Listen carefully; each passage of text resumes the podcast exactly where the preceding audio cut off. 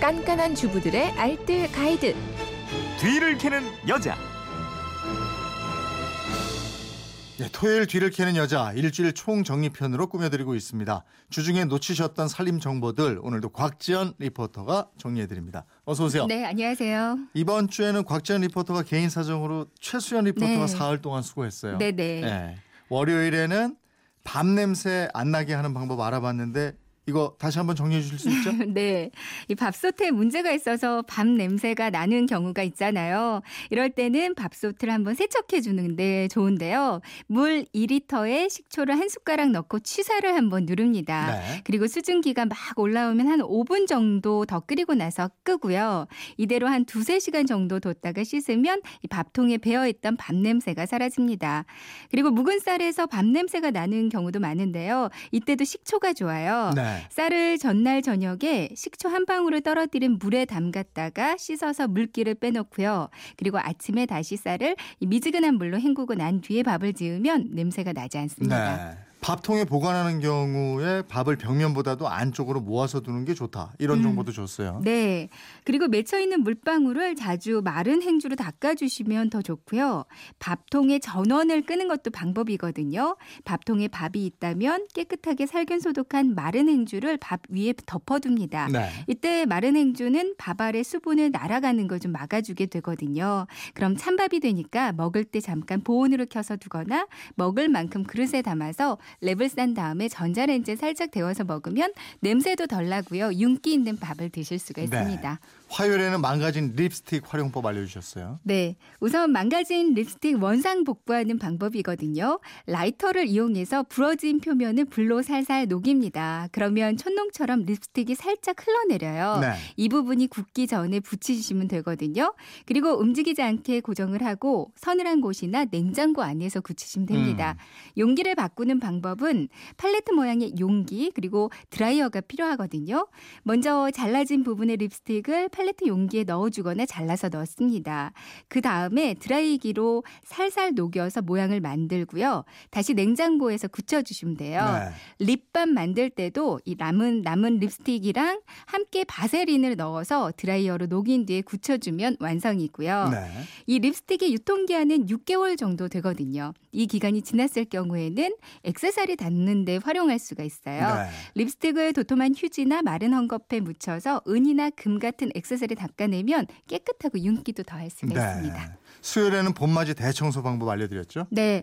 저는 봄맞이 청소에서 가장 먼저 청소하고 싶은 곳이 발코니 창문이더라고요. 네. 먼저 창틀 청소는요. 스펀지에 뜨거운 물을 충분히 적셔서 창틀에 물을 묻혀 주시고요. 그럼 창틀에 때가 좀 불거든요. 음. 충분히 때가 불면 이 마른 걸레로 닦아 주시면 됩니다.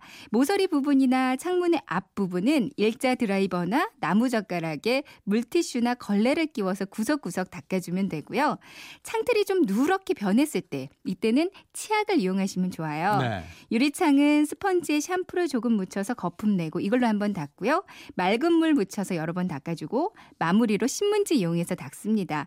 지워지지 않는 얼룩은 탄산수를 분무기에 넣고 뿌려주면 얼룩이 참 잘 지워지고요. 네. 그리고 요즘 거실까지 들어와 있는 미세먼지가 좀 걱정이시라면 분무기에 물을 넣고 거실에 한번 쫙 뿌려주세요. 음. 가전제품이나 소파 위에는 신문지를 좀 덮어주는 게 좋고요. 그럼 실내 먼지가 수분을 머금고 무거워서 바라, 바 닥으로 가라앉거든요. 네. 그러면 물걸레로 바닥을 한번 닦아주는데 식초물을 묻혀서 닦으면 살균 소독도 돼서 좋습니다. 이 마룻바닥에 얼룩 생겼을 때 그리고 가죽 소파나 책상이나 식탁 위 유리 등등은요 상한 우유로 닦고 다시 물걸레로 한 번 더 닦아주면 아주 좋아요. 네. 목요일에는 겨울옷 정리하는 방법 알아봤죠? 네, 단 한 번을 입었더라도 모두 다 세탁을 반드시 해주셔야 하거든요. 정리를 하는 순서는 옷걸이에 걸어야 하는 옷과 접어서 보관해야 하는 옷 이렇게 구분을 해두세요. 접어서 상자 안에 넣는다면 가장 아래는 가장 무거운 니트류, 그 위에는 캐시미어 니트류, 네. 맨 위에는 패딩 점퍼 올리시면 되고요. 따로 종류별로 넣으셔도 됩니다. 그리고 가죽이나 모피, 모직, 모직 코트는 모두 걸어서 보관하는 게 좋거든요. 네. 이 가죽은 가죽 전용 클리너로 오염물질을 제거하고요. 모피는 옷솔로 먼지를 충분히 털어주고 모직 코트는 드라이 클리닝 한번 해주세요. 네. 세탁소용 비닐은 반드시 제거해서 통풍 잘 되는 곳에서 말려주시고요.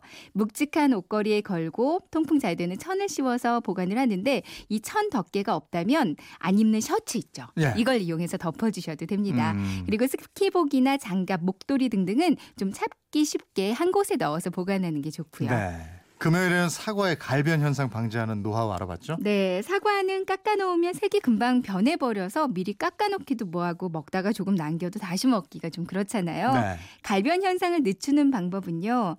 소금이나 설탕, 식초를 이용하는 방법들이 있어요. 음. 먼저 설탕을 물에 녹여서 설탕물에 깎은 사과를 담가 놓는 건데요. 그럼 갈변도 방, 방지를 해주지만 사과 본연의 맛도 유지할 수가 있어서 좋습니다.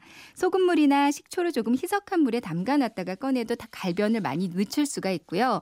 아니면 밀폐해서 냉장고에 넣는 것도 한 방법이에요. 네. 썰은 사과를 랩으로 감싸서 밀폐 용기 안에 담아서 냉장고에 넣어도 되고요. 아니면 진공팩을 이용하셔도 됩니다.